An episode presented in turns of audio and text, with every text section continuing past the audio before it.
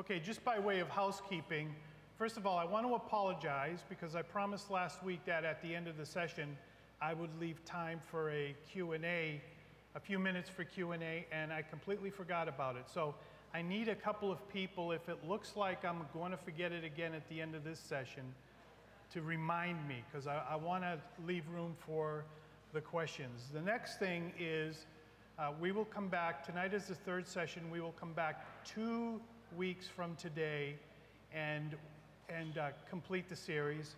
I'm going to cover through verse 15 today, and I promise you in the last session we will get through the rest of, of, the, uh, of the short epistle. As I mentioned in week one, uh, I had decided that I was going, i have been trying to uh, pursue my life and service of faith to our Lord in a somewhat different manner than, than I had had in the past. I was really relying on the Lord's leading me to what He wants me to do next. So I don't go looking for anything. Just say, okay, Lord, if you want me to do something, then I need you to lead me to it. And that's kind of the way I am pursuing ministry until the time that the Lord calls me home. And so when Pastor Roman, I trusted that Pastor Ro- that God was going to speak to me through Pastor Roman. Pastor Roman said Jude, and as I mentioned to you, I struggled with this somewhat, not with Pastor Roman, because I understood that that the Lord, the Spirit, was speaking to me. This is what I want you to do through the voice of Pastor Roman. And it was a struggle for me because I have taught through this book more times than I can remember, than I can count over the course of of, uh, of my life of ministry.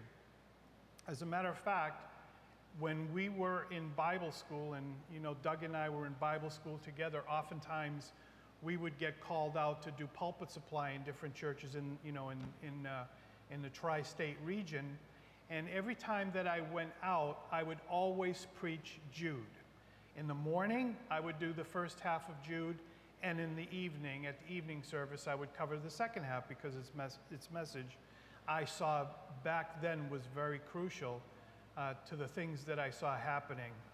And so this was a struggle for me. And then, as I shared with you, uh, you know, I started forward thinking, and then something else arose this week that has caused me to see, yeah, this is, this is really important for this time, even if it's your hundredth time teaching it.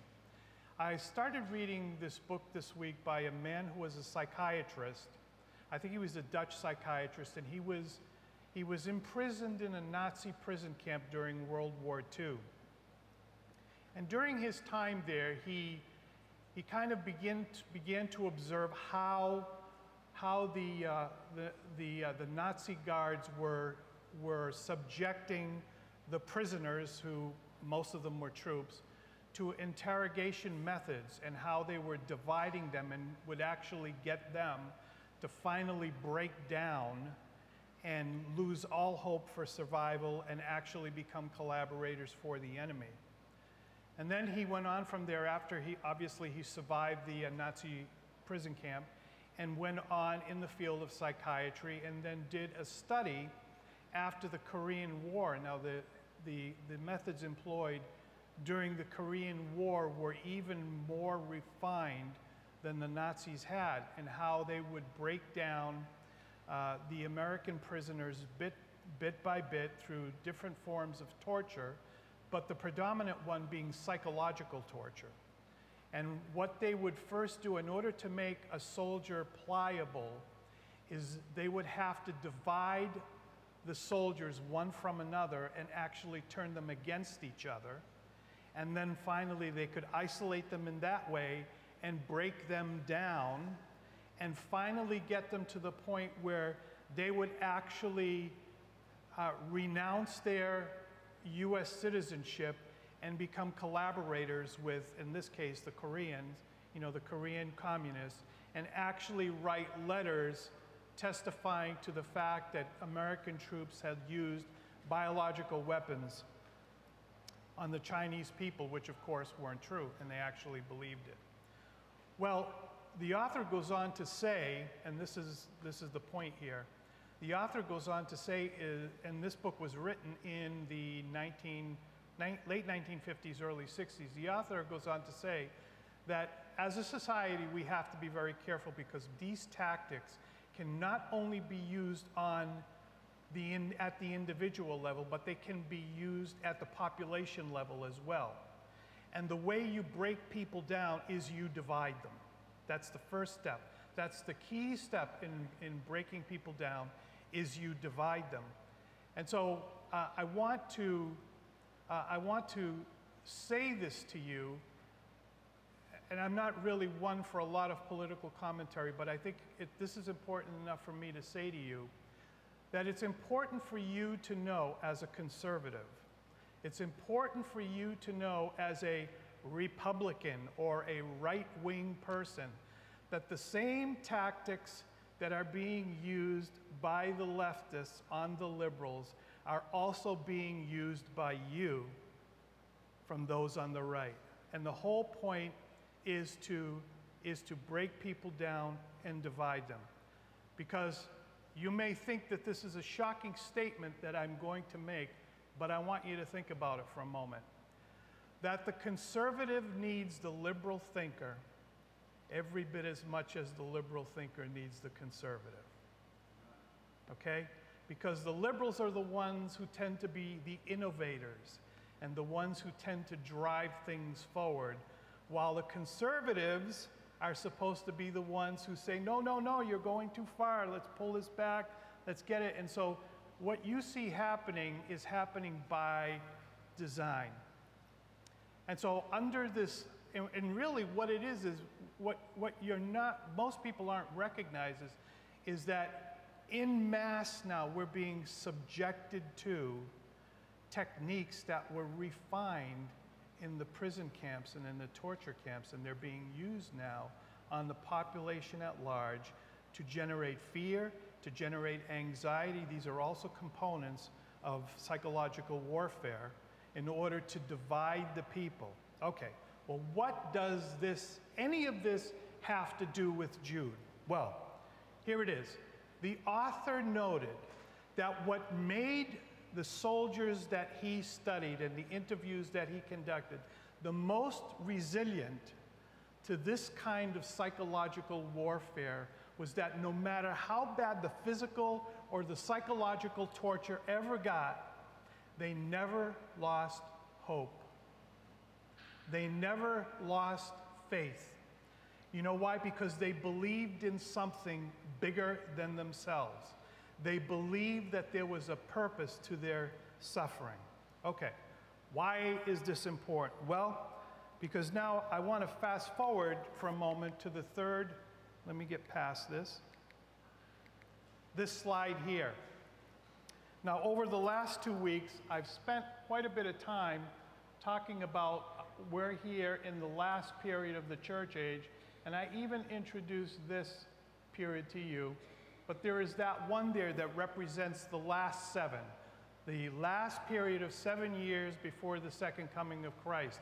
And I also mentioned to you that during that seven period, there would be a, a great multitude that would be brought to saving faith through the worldwide evangelistic pro program of the 144,000 Jewish evangelists. But here's what I want you to do for a moment. I want you to try for a moment in your mind to put yourself in the place of one of these people who are brought to saving faith during this time period here. What it will be like for them. If any of you have read anything in the book of Revelation, you'll know that they are going to be subjected to great torture. They're going to be subjected to, to a, a, a degree of pressure and coercion to renounce their faith, to give up, uh, that, that the world has not, that Christianity has, quite frankly, not experienced since the time of the Roman persecution. Now, what is it that will keep them strong? What is it that will cause them to persevere? Well, what will cause them to persevere and not give up hope is the same thing that causes us, even in our time, to persevere and to have hope when we go through difficult periods. And that is this faith that has been passed down to us, that has been kept pure through the determination, through the sacrifice of countless thousands of people who have come in this long chain before us, stretching all the way from way, all the way back bef- from Moses all the way up until this time period. There, there have been people who understood that the things that God has committed to us are more precious than anything else. And so we have a role to play in this. And the role that we have to play in this is that we have to be willing to do our part. We have to be willing to make whatever sacrifices that we have to make to ensure that the precious thing that was handed down to us by the countless thousands of faithful people before us, we will be as faithful in handing them over to those who will come after us because they will need it, most especially in that final seven year period.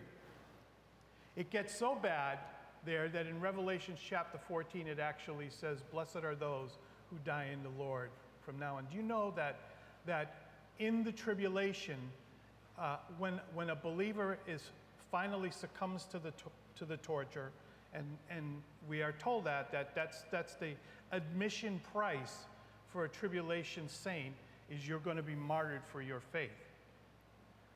That it's actually, God views it as actually a blessing because they're spared many of the plagues that are going to come upon the earth. Okay, let me back up now and we're going to continue on uh, today. Okay.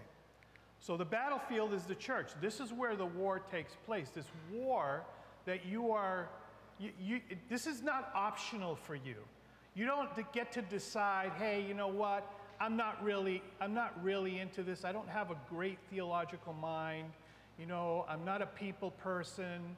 I'm not confrontational. So I'm just going to go off on the sidelines and do something else. This is not optional for you you are going to have to give, each one of us is going to have to give an account to Christ at the Bema seat how we have done our very best to observe or neglect this command to earnestly contend for the faith. Because the battlefield is in here, it's not out there. So the church is the battlefield. We're called into a contest, and to the victor goes the spoils. And what's up for grab is the once for all delivered faith. This is what the contest is all about. And, and, uh, and church, by and large, by and large, the church today is losing this battle. It's being surrendered, church by church. First of all, okay, let me go this way with it. It's being surrendered church by church, it's being surrendered denomination by denomination. But you know what? Those two methods of surrender cannot happen unless it's being first surrendered at the individual level. And that's where this is taking place. And it's always in the heat of battle where true courage and the colors of soldiers are manifest. So, this is God's sovereign design. And, and I've said this over the years that in the church, God is always working a twofold program. One is of salvation and the other one is of damnation. Do you know that, that it is true that God calls people into the assembly, into the place where God's people gather, to enter into judgment with them there? And that's what Jude says that these men were foreordained to this, to this, to this path. So God brings them into the church and he enters into judgment with them in the church. So, thus, God has ordained that false prophets would both come into the church from the outside and rise up from within. Paul's, Paul's final, final exhortation to the Ephesian elders in Acts chapter 20. Watch out for the wolves who are going to come in from the outside and, and be on your guard because while you're distracted by the wolves from the outside, perverse men will rise up from the inside seeking to draw off the disciples after themselves. So they come in as Pied Pipers and lead those astray who have become sluggish in their faith. And you know what? Uh, if you become sluggish in your faith, and you, do, you go to that place of stagnation where you're not moving forward anymore, uh, according to Hebrews chapter 5 and chapter 6, God may, as a, as a means of chastisement, leave you there, not allow you to exit that place of stagnation. It has nothing to do with your salvation. Your salvation is by grace through faith, but it has something to do. There, there is something that God requires that we put ourselves into. He just doesn't zap all this information into us. He commands that we pursue it. And so, uh, and so, if you become sluggish in your faith, you now become prey for one of these grace changers to come in. And, and they don't come in wearing black hats, as I said before, and they don't necessarily always come in as guest speakers or people coming into the church with all of these big promises. You know, they could come in as an individual in just your life. And if you're sluggish in your faith, if you're not growing in your knowledge of the Lord and of the things of God, then you are making yourself prey to these individuals coming into your lives. And make no mistake about it that the adversary, the devil, and his minions, they're keeping a close eye on what you are doing and not doing. And they will use this to their advantage to take you down. And once they take you down, you see, it's like throwing a pebble in, in, a, in a pond. You know, that, there's that one initial drop, but there are rings that spring out. And, and, it, uh, and it springs out. And this is talked about in the New Testament, where the Apostle Paul, I believe it is, talks about not letting a, a root of bitterness uh, creep up, and by that one root of bitterness, many become defiled. Well, it works the same way here. If you become sluggish in your faith, you become prey for the adversary. He's going to come in, he's going to take advantage of you, and once he's taken advantage of you, now you will essentially be a tool that he begins to impact the lives of others. So God will, and God will use this experience in your life to chastise you for being sluggish. And then there are goats in reality. Don't automatically assume that everyone who walks through, the, through those front doors is legitimately a child of God because we have very clear indication throughout the New Testament that God is going to allow the counterfeit to come in among the authentic in order to try, in order to test, in order, in order to purify, in order to mature the true. And so God calls us all to choose what side we will be on. And the, the choice is really determined by what we do, not what we say. Now, at the conclusion of my session last week, I, I asked those of you who would be willing to make a commitment or a covenant to do better in this area and to begin to familiarize yourself with this. This is not the scriptures, but this is this is a guide that will take you through the scriptures and solidify your understanding, which then you would be able to convey to your children, and this is how it moves forward. So, if memory serves me, and at this point it still does somewhat, most of you stood up and said, Yeah, I'm going to do that. Now, if you've been faithful to that command, if you've been faithful to that promise over this week, would you raise your hand? Oh, a lot less hands up. Now, that doesn't mean that you're a bad person. It doesn't mean that, that uh, you know, you're an unfaithful person. Um, but the reality is, is that there are distractions that come along, aren't they? Aren't there? I mean, we get busy. The car breaks down, the crock, crock pot's not working, you know, uh, my tan lines are not where they should be. Just making a joke. What's that? Oh, okay, so there you go. There's your get out of jail free card. Blame Pastor Roman. He didn't give you the doctrinal statement, right? But it, that's the way it happens. It happens very subtly and happens very slowly. Now, I, I'm not bringing this forward to chastise you over it, but just to remind you that this is important, and it was important enough last Sunday that you made a promise to do it. Okay.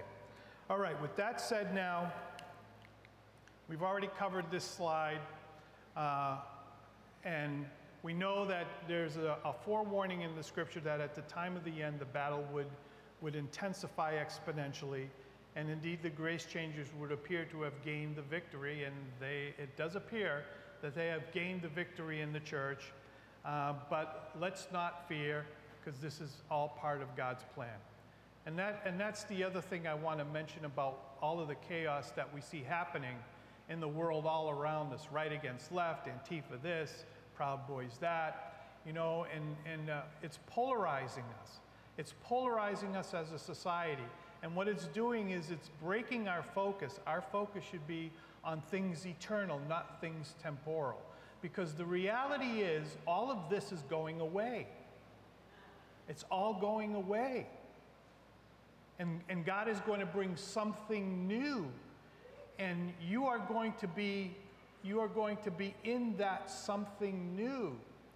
So while we don't want to completely disengage from the world around us, don't get so pulled into it that it breaks your sight from having eyes for eternity okay? Because that's ultimately where, where we're headed. One day, we don't know when, God is going to call each one of us through, through that gate into eternity. And so, the time that we have, it's important to redeem the time, and it's important to, to understand these things and to do our very best to pass them on. But ultimately, God is in control uh, of all of this, right? And so over the years, a question have I asked, I've asked myself, given the fact that the scripture talks about that, there would always be goats in among the sheep, how do I recognize, how do I know the difference? How can I, what are the red flags that tell me that I may be dealing with a goat here, especially when you're in the role of, of a pastor? You know, this becomes even more critical for for a pastor because the pastor is literally walking around with a bullseye on his back, right? How do I know whether I'm dealing here with someone who is legitimately a child of God, but they've just kind of, you know, they've become sluggish in their faith or they're, they've gone off to the side, they've gone off sideways somewhere? How do I know that I'm dealing with one of those and that I'm not in reality dealing with someone who is a who is counterfeit, who is a goat, who is someone who's been sent here by the enemy to not only take me down, but to lead the sheep astray. Well, that's actually what Jude is all about, right? We're going to get to that in the final session. We'll look clearly at that. But here's, here's one thing that is a primary thing to look for is whether or not an individual is willing to engage in this battle, right? That's it. It should be a wholehearted thing. If you stop and think about what God's word has done for you, the depths that you have found yourself in, in your soul and in your life, where, where have, let me just ask you this question point blank. Has anyone ever here ever been in a place where you were so cast down, where you were so far down in either physical or mental trial or tribulation or, or despair or depression that you despaired of life?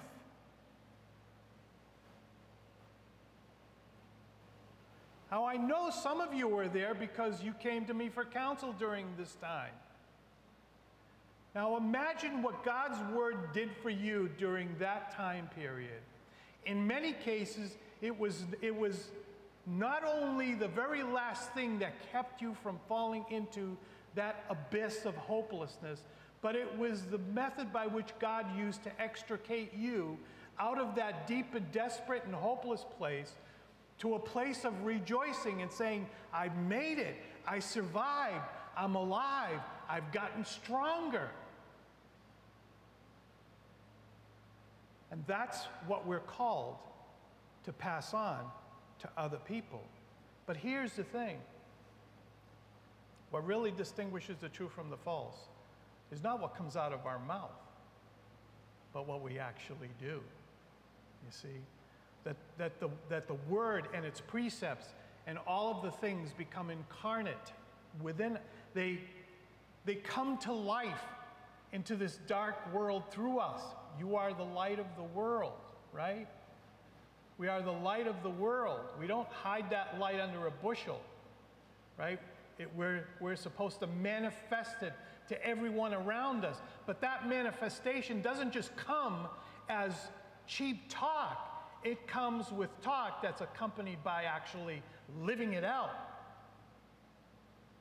When God's word says, You are the light of the world, well, what does that look like? What does that look like in real life? I don't walk around with a light bulb on my head. What, is, what does that look like? And, and this is what God's word gives to us. And this is what is being contested here. You see? And there is the counterfeit that, that is being substituted very subtly, yet very effectually in all of this, and it's, and it's loading people towards the experiential side of it. That's important, you know, being able to, to have a subjective experience of the presence of God is important, but it has to be balanced by the objective truth, by the objective knowledge and understanding and wisdom. And this is what's up for grabs here. And you are the ones who are supposed to contend earnestly for this. Not just me, not just Pastor Roman. You know, one day you know, God only knows when, could be tomorrow, could be 10 years from now, I'm going to get called home. And you will have to, you young people, you young parents who are now maybe in your 30s, you will have to be the ones to carry the torch, the torch forward, and you will have to be the ones to pass this down to your children. But you can't pass down to your children what you are not in possession of. And there is an adversary who is trying to skew you into thinking this is not as important as the experience, as the Jesus feeling, as the anointing of the Holy Spirit. That's what's up for grabs here. Sorry, I don't mean to rave and rant, but I'm passionate about this.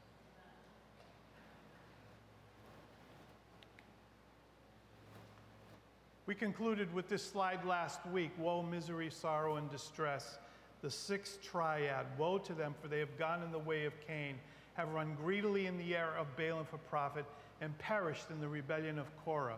So Cain, Cain wanted to do his own thing, and so he brought a tithe, but didn't feel like he, he, it was necessary for him to bring a sacrifice. Whereas God approved of Abel because Abel brought not only a tithe, but it was also his sacrifice. And so God says to Cain, Why are you upset? Don't you know here that you have a choice before you? If you do the right thing, if you do the same thing and understand, just like your brother did, that in your approach to me, you need to come with a sacrifice of blood, that I will enter in and be your God. I will be your protector. If not, then sin will enter in, and it shall be your master, which is exactly what happened. And then Balaam, who was just so, so locked into he wanted to get paid, in spite of the fact that God told him five times, I'm not going to curse the Israelites. They are a holy people. Forget it. And so he finally figured out a way to get paid, and eventually he did pay. He paid with his life. Because when, when they finally came into the land, he's listed in that, that genealogy of fatalities that were taken out. And then Korah, the, the, those who thought that they were, were all holy, but were not all given the same gifts or the same tasks. This rebellion. Okay, here we go. Let's move on to the seventh and eighth triad now. These are spots in your love feasts.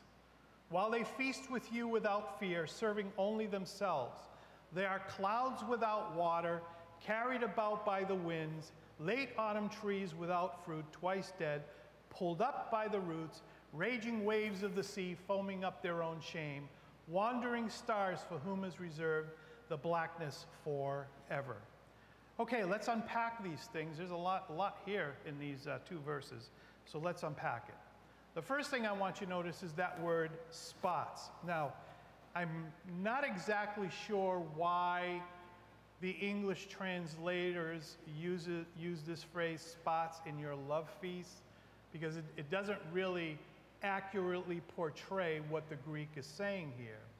The, the Greek word here is the word spilades, and it actually means hidden reefs.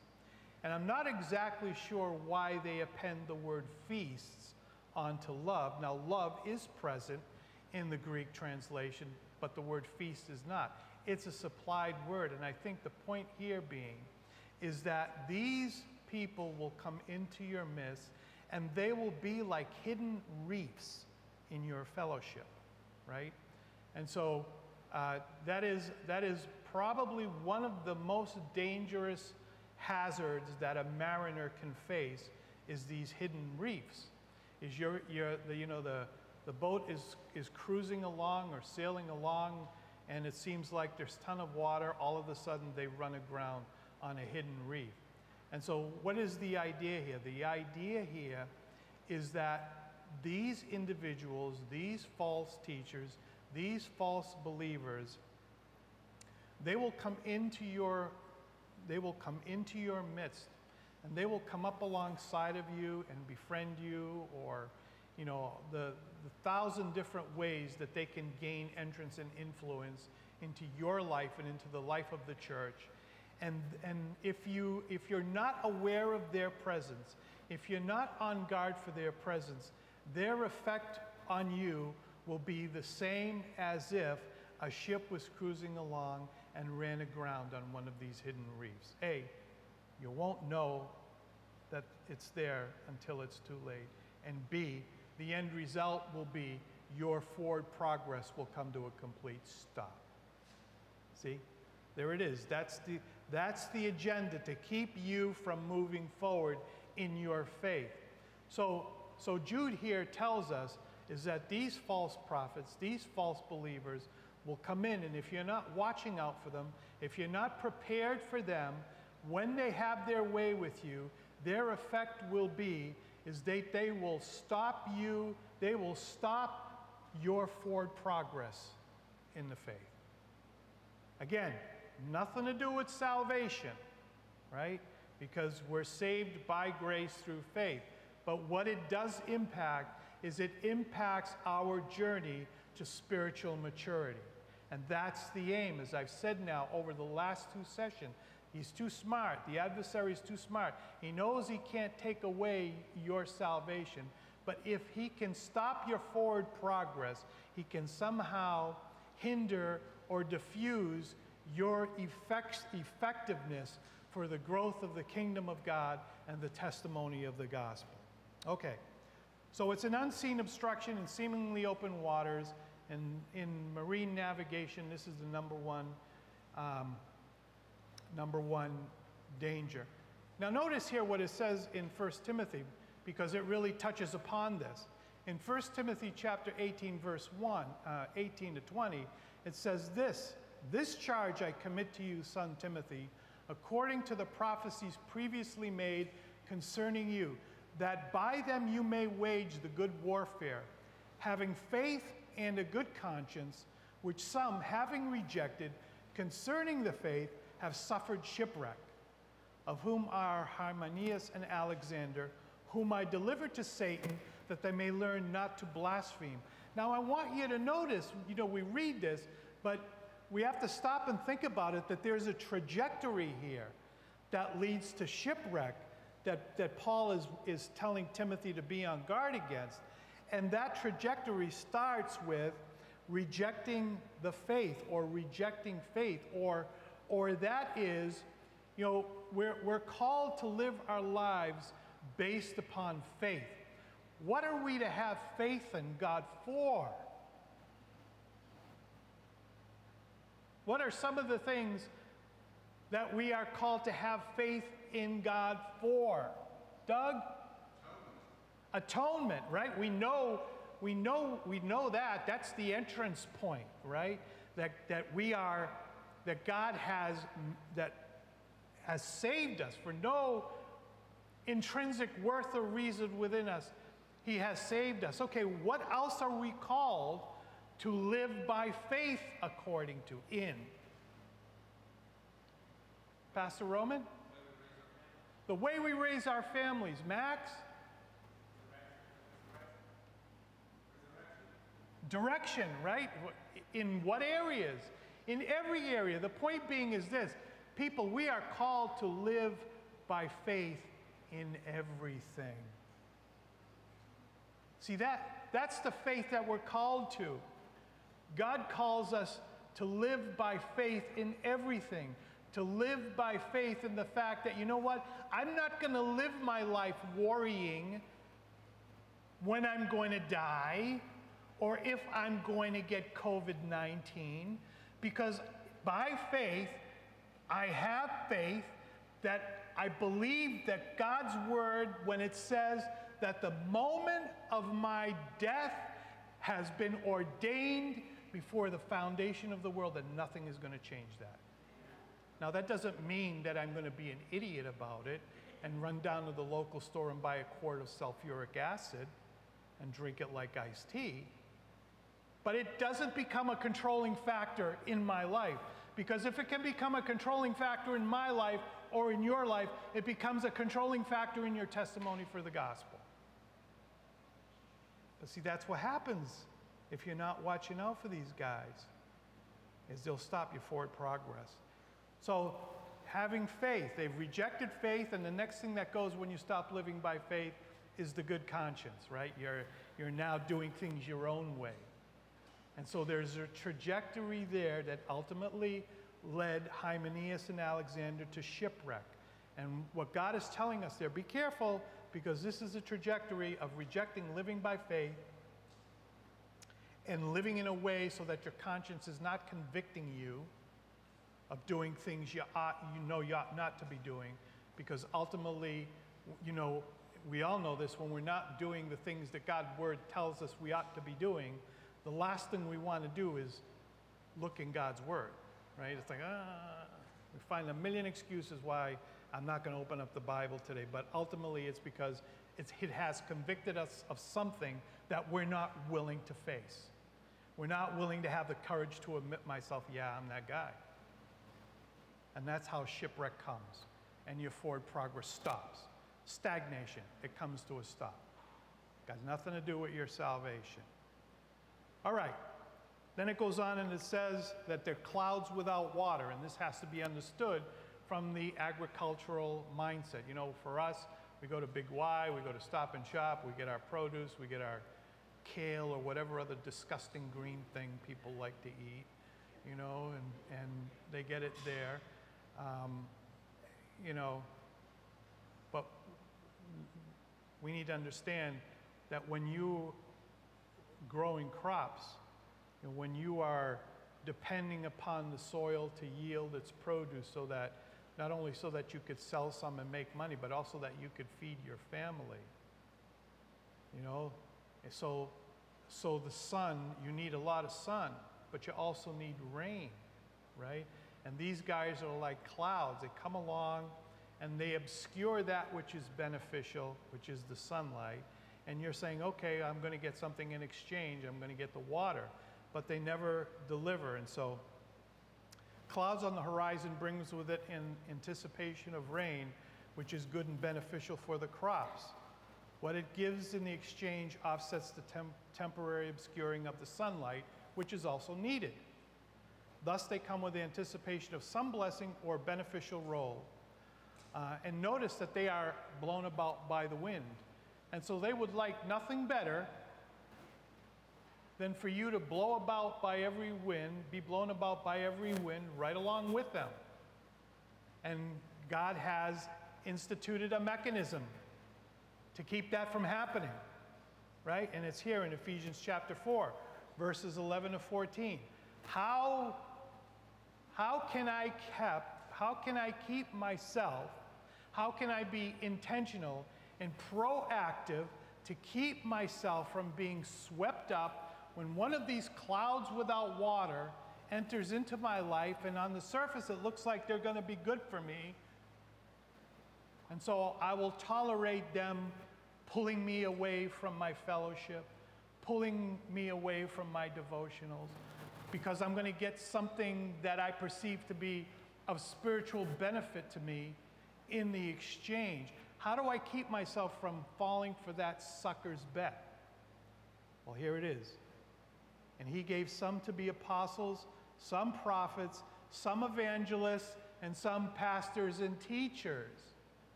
You notice there, it doesn't say anything about psychotherapists or psychologists or tarot card readers. It's all objective. Some pastors and teachers for the equipping of the saints, for the work of the ministry, for the edifying of the body of Christ, till we all come to the unity of the faith and of the knowledge of the Son of God to a perfect man, that is, to a spiritually mature man, to the measure of the stature of the fullness of Christ, that we should no longer be children tossed to and fro and carried about by every wind of doctrine, by the trickery of men in cunning craftiness of deceitful plotting. So there it is. That's how you do it. You submit yourself to those that God has placed over you to bolster you up and to prepare you for these things. So, in the end, these clouds without water, they don't deliver, they only obscure what is beneficial. Trees, late autumn trees. Trees lose their leaves as they go dormant for the winter, appear to be dead even though they're still alive. Twice dead means in reality dead, but that won't be manifest until the fruit producing season comes once again.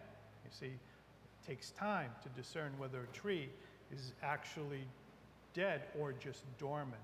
So, twice dead means it's gone through its dormant stage, should be alive, should be producing fruit, but it's not, it's twice dead. So, what it's essentially saying is they're spiritually dead. There's no spiritual life within them. They are unbelievers, as Jude has been reiterating right from the start here. Jude says they will be plucked out by the roots as farmers destroy trees that won't produce fruit. Waves, foaming, wandering stars. Here's the eighth triad. Raging waves of the sea, that is, troubled seas, raging waves, fierce, savage. You know, and, and, and when you learn a little bit about boating, you have to learn a little bit about the different sea states that are possible because they affect how you operate your boat in those waters, right? And so if you have a quartering sea, you do this. If you have a head sea, you do that. If you have a following sea, you do that. But the one that is the most dangerous is the confused sea state, right? Where there's just waves going every direction. There's, there's no way for you to get through that in any kind of pleasant way. And that is, that is at the time when you are really um, susceptible to being swamped. So that's what it says these guys are. They're, they're raging waves. There's no, there's no stability. There's no pattern. There's, it's all erratic. It's all confused. Savage, foaming up their own shame. So this is an interesting word in the Greek. It's a compound word, and it's made up of these two words, ep, which is a, prop, a preposition which means upon, and aphrizo, which is foaming or frothing at the mouth. And so I thought about this, and ah, I get it. So it's the inward state of turmoil and trouble causes to bubble to the surface the impurities. And you'll notice there that I have in parentheses epileptic seizure, right? Because, because you won't know that a person is epileptic until they have an epileptic seizure, right? So we went through this with my brother. My brother was he was fine, and then all of a sudden, you know, he started convulsing and, and foaming at the mouth and all of these things. And after some testing, we found out that he was epileptic. So, what's the point here? The point here is, is this foaming up their own shame, you, you don't actually know that it's there until it actually manifests itself. And when it manifests itself, it's too late. It's, it's already done its damage. And so you have to be on guard for this. Okay, so the inward state of turmoil and trouble causes to bubble to the surface the impurities, epileptic seizures, shame, disgrace, dishonest, and shameful deeds. See, a person can hide their true inward nature for only so long, but eventually that bubble is going to burst, that geyser is going to pop. And when it pops, this is what pops out of it disgrace, dishonest, shameful deeds. Okay. Wandering stars, literally planets, planets that do not follow a fixed orbit but are erratic in their motion, literally a comet. The idea here is one of a flash in the pan. We've seen those, have we not? Flash in the pans. They come in with all these big, grandiose promises, and you think, wow, this person is going to be a superstar for Jesus, and he's going to be a superstar in this church, right? We've, if you've been walking with Christ for any period of time, you've probably experienced more than a couple of these flash in the pans. They arrive on the scene with their, and with their arrival, bring the promise of doing something very big, very extraordinary. But in the end, they don't deliver, they just move on, right? The church hoppers. They're not steady, they're not stable. You cannot count on them. When the chips are down, you'll be on your own. And Jude says, For whom is reserved the blackness of darkness forever? It's appointed for them. Okay. So let's start pulling this all together now into some um, truth statements. Okay. They are forever stirring up discontent within the congregation. This is what they do, this is what they come in to do. They come in to stir up discontent within the congregation.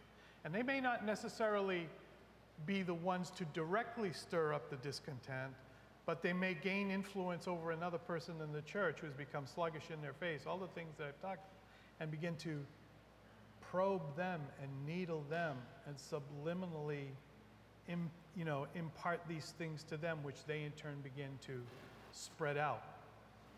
So they cause discontent within the church. They tell us we are missing something God has for us. And an untrained minds begin to consider their words while forgetting the scripture. But the Bible teaches that we every, everything we need in reality in what we have received in Christ. 2 Peter chapter 1 verses 2 and 3 says grace and peace be multiplied to you in the knowledge of God and of Jesus our Lord as his divine power has given us all things that pertain to life and godliness. Through what? Through feelings, through experience. No, through the knowledge of him who called us by glory and virtue. That's right here, beloved. It's all right here. Everything you need is right here. And I have been studying this book intensely for over 30 years now. And honestly, there are passages that I encounter that I just, honestly, I feel like I'm just wearing a big dunce cap. I don't get it. So there's never an end to the knowledge that's contained here. Everything that we need is in this book right here. Okay. And so don't let anyone ever beguile you of that. And that's what this is for. This is to help solidify you, to show you step by step that all of the big questions of life, it, they're all here. The answers are all here. And this will, this will help solidify that in your mind. Okay. And then finally, talks about Enoch in verses 14 and 15. Now, Enoch, the seventh from Adam, prophesied about these men, also saying, Behold, the Lord comes with ten thousands of his saints to execute judgment on all, to convict all who are ungodly, among them of all their ungodly deeds which they have committed in an ungodly way, and all of the harsh things which ungodly sinners have spoken against him. And so now this is the second quote from an apocryphal writing the first one was from the Assumption of Moses, and this is from the book of Enoch. The book of Enoch is, is still, you can, it's viewable online. You can find it anywhere online. And for a long time, it was thought that this was a spurious book. In other words, that it was something that was written much later in the historical record until they found the full intact copy in the Dead Sea Scrolls. So it is a legitimate Jewish apocryphal writing. It's not inspired, but how do we know? Here's a question for you How do we know that these verses out of the book of Enoch are inspired? How do we know that? How do we know that they're inspired, that they're God breathed? Mark? Yeah, because they're in the Bible, right? So we know that these, this, this part of it is inspired because it's in the scriptures. And so I've got the actual quote out of the book of Enoch here, and you'll see the highlighted area at the bottom of this chapter is, is the verbatim quote that Jude uses. I'm not going to read it because uh, we're running out of time, but you'll, if you were to read that, you'd see it very closely parallels a lot what you read in the apocalyptic Old Testament prophets and even in the book of Revelation. So, in conclusion for today, their impact in the church, they come in or rise up, they ridicule and disparage what the church and her leaders are trying to do in a very subtle way, person by person, man by man. It's never a frontal, open assault, it's always sly, subliminal, divide and conquer all of those tactics are used. The tactics that I mentioned to you that, you know, that I'm reading about that were employed by the Nazis, that were employed by later the Koreans, and then, you know, so on and so forth, the torturers, right? They're all minions of the adversary. They get their ideas from the adversary. Well, we have the same adversary, and they're going to use the same tactics against you. You need to be aware of that. They come in or rise up and assert their own agenda, which has at its base their prime directive of feeding themselves rather than feeding the flock. Like true false teachers, they see the flock not as an entity that needs to be fed, but as a food source. There. There it is at its ba- most basic level. These false teachers, they don't see you as someone that needs to be encouraged and someone that needs to be cared for they see you as prey. You're their food.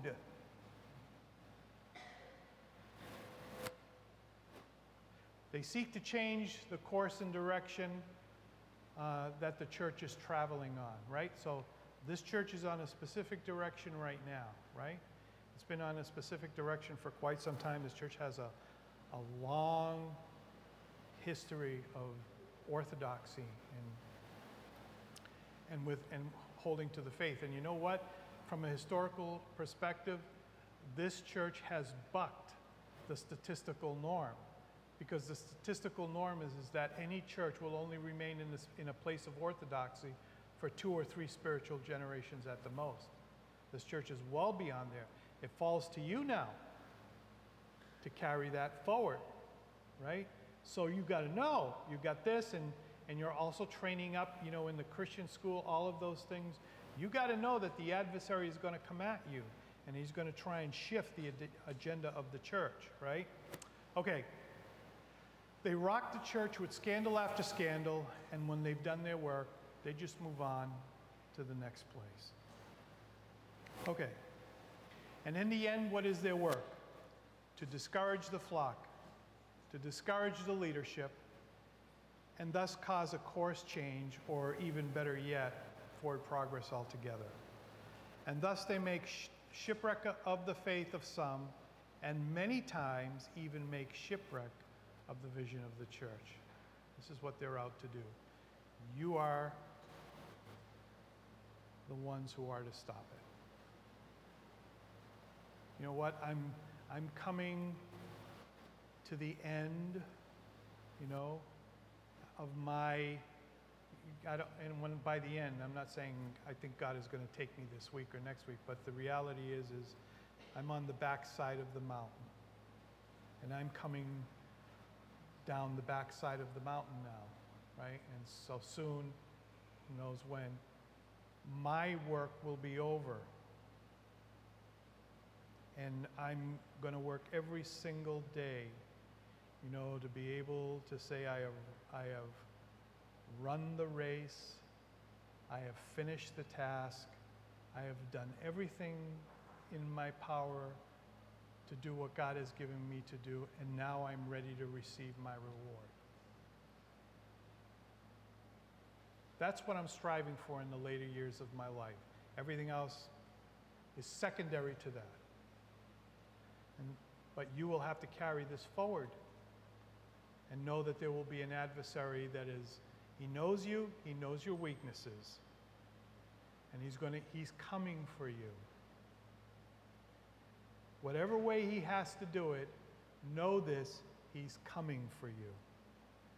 Okay, in our last session, we're going to look at the red flags. We're going to look at what are the things that will tip you off that you may be dealing with one of these grace changers.